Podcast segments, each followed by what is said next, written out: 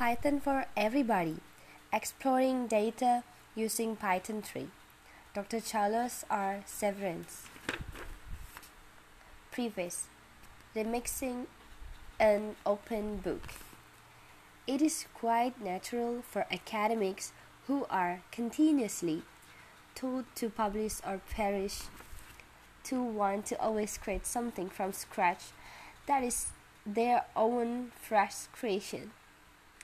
This book is an experiment in not starting from scratch, but instead remixing the book titled Think Python How to Think Like a Computer Scientist, written by Allen B. Downey, Jeff Elkner, and others.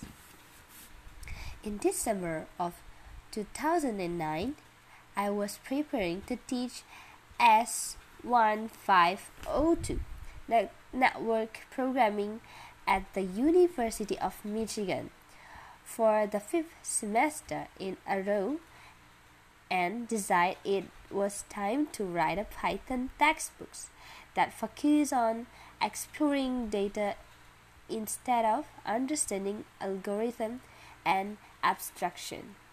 My goal in S1502 is to teach people lifelong data handling skills using Python. Few of my students were planning to be professional computer programmers. Instead they planned to, to be instead they planned to be librarians, managers, lawyers, biologists, economists, or etc who happen to want to skillfully use technology in their chosen field. I never seem to find the perfect data oriented Python book for my course, so I set out to write just such a book. Luckily, at a faculty meeting three weeks before, I was about to start my new book from scratch over the holiday break. Dr. Atul Prakash showed me showed me the Think Python book which he had used to teach his Python course that semester. It is a well-written computer science text with a focus on short, direct explanation and ease of learning. The overall book structure has been changed to get to doing data analysis problem as quickly as possible and have a series of running example and exercise about data analysis from the very beginning. Chapter 2 till 10 are similar to Think Python book, but they sorry but there have been major change. Number-oriented example and exercise have been replaced with data-oriented exercise. Topics are presented in the order need to build increasingly sophisticated, sophisticated data analysis solution. Some topics like try and exam are pulled forward and presented and presented as a part of the chapter on conditional.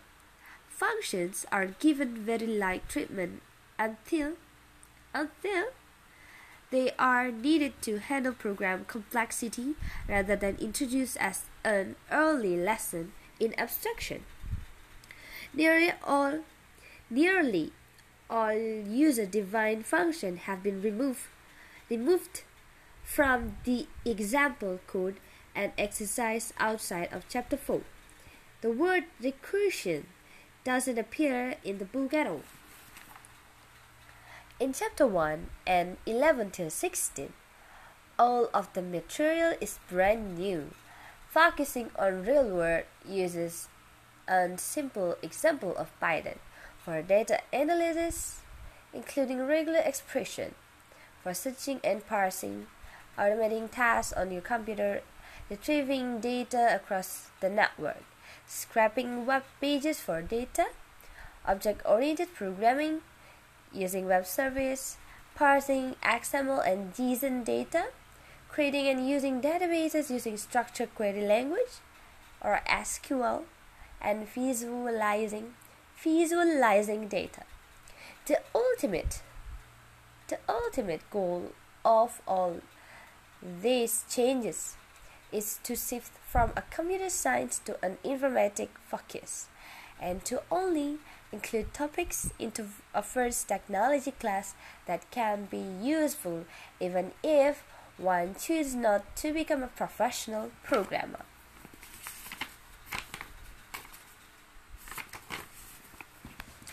Students who find this book interesting and want to further explore should look at the Allen B. Downey's Think Python book because there is a lot of overlap between the two books.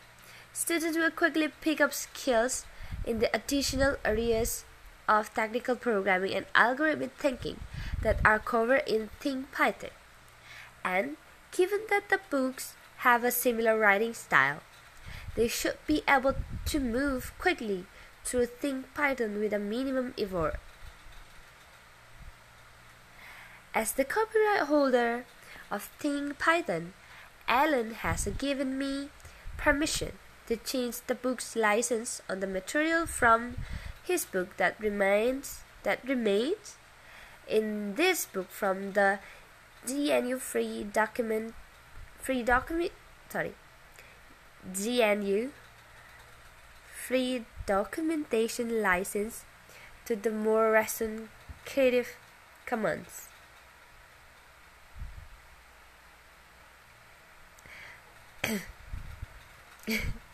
GNU Free Documentation License to the more recent Creative Commons Attribution. Attribution. Share like license. This follows a general shift in open documentation license moving from the GFDL to the CC for example Wikipedia.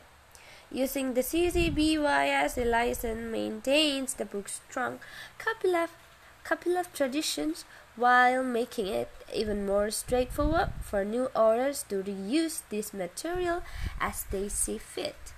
I feel that this book serves serve as an example of why open materials are so important to the future of education. And I want to thank Allen B. Downey and Cambridge University Press for their forward-looking decision to make the book available under an open copyright.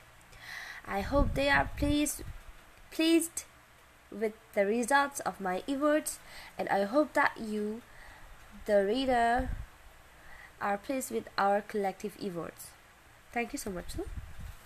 I would like to thank Ellen B. Downey and Lauren Cowles for their, for their help, patience, and guidance in dealing with and resolving the copyright issues around this book. Charles Severance www.dr.chuck.com Ann Arbor, MI, USA.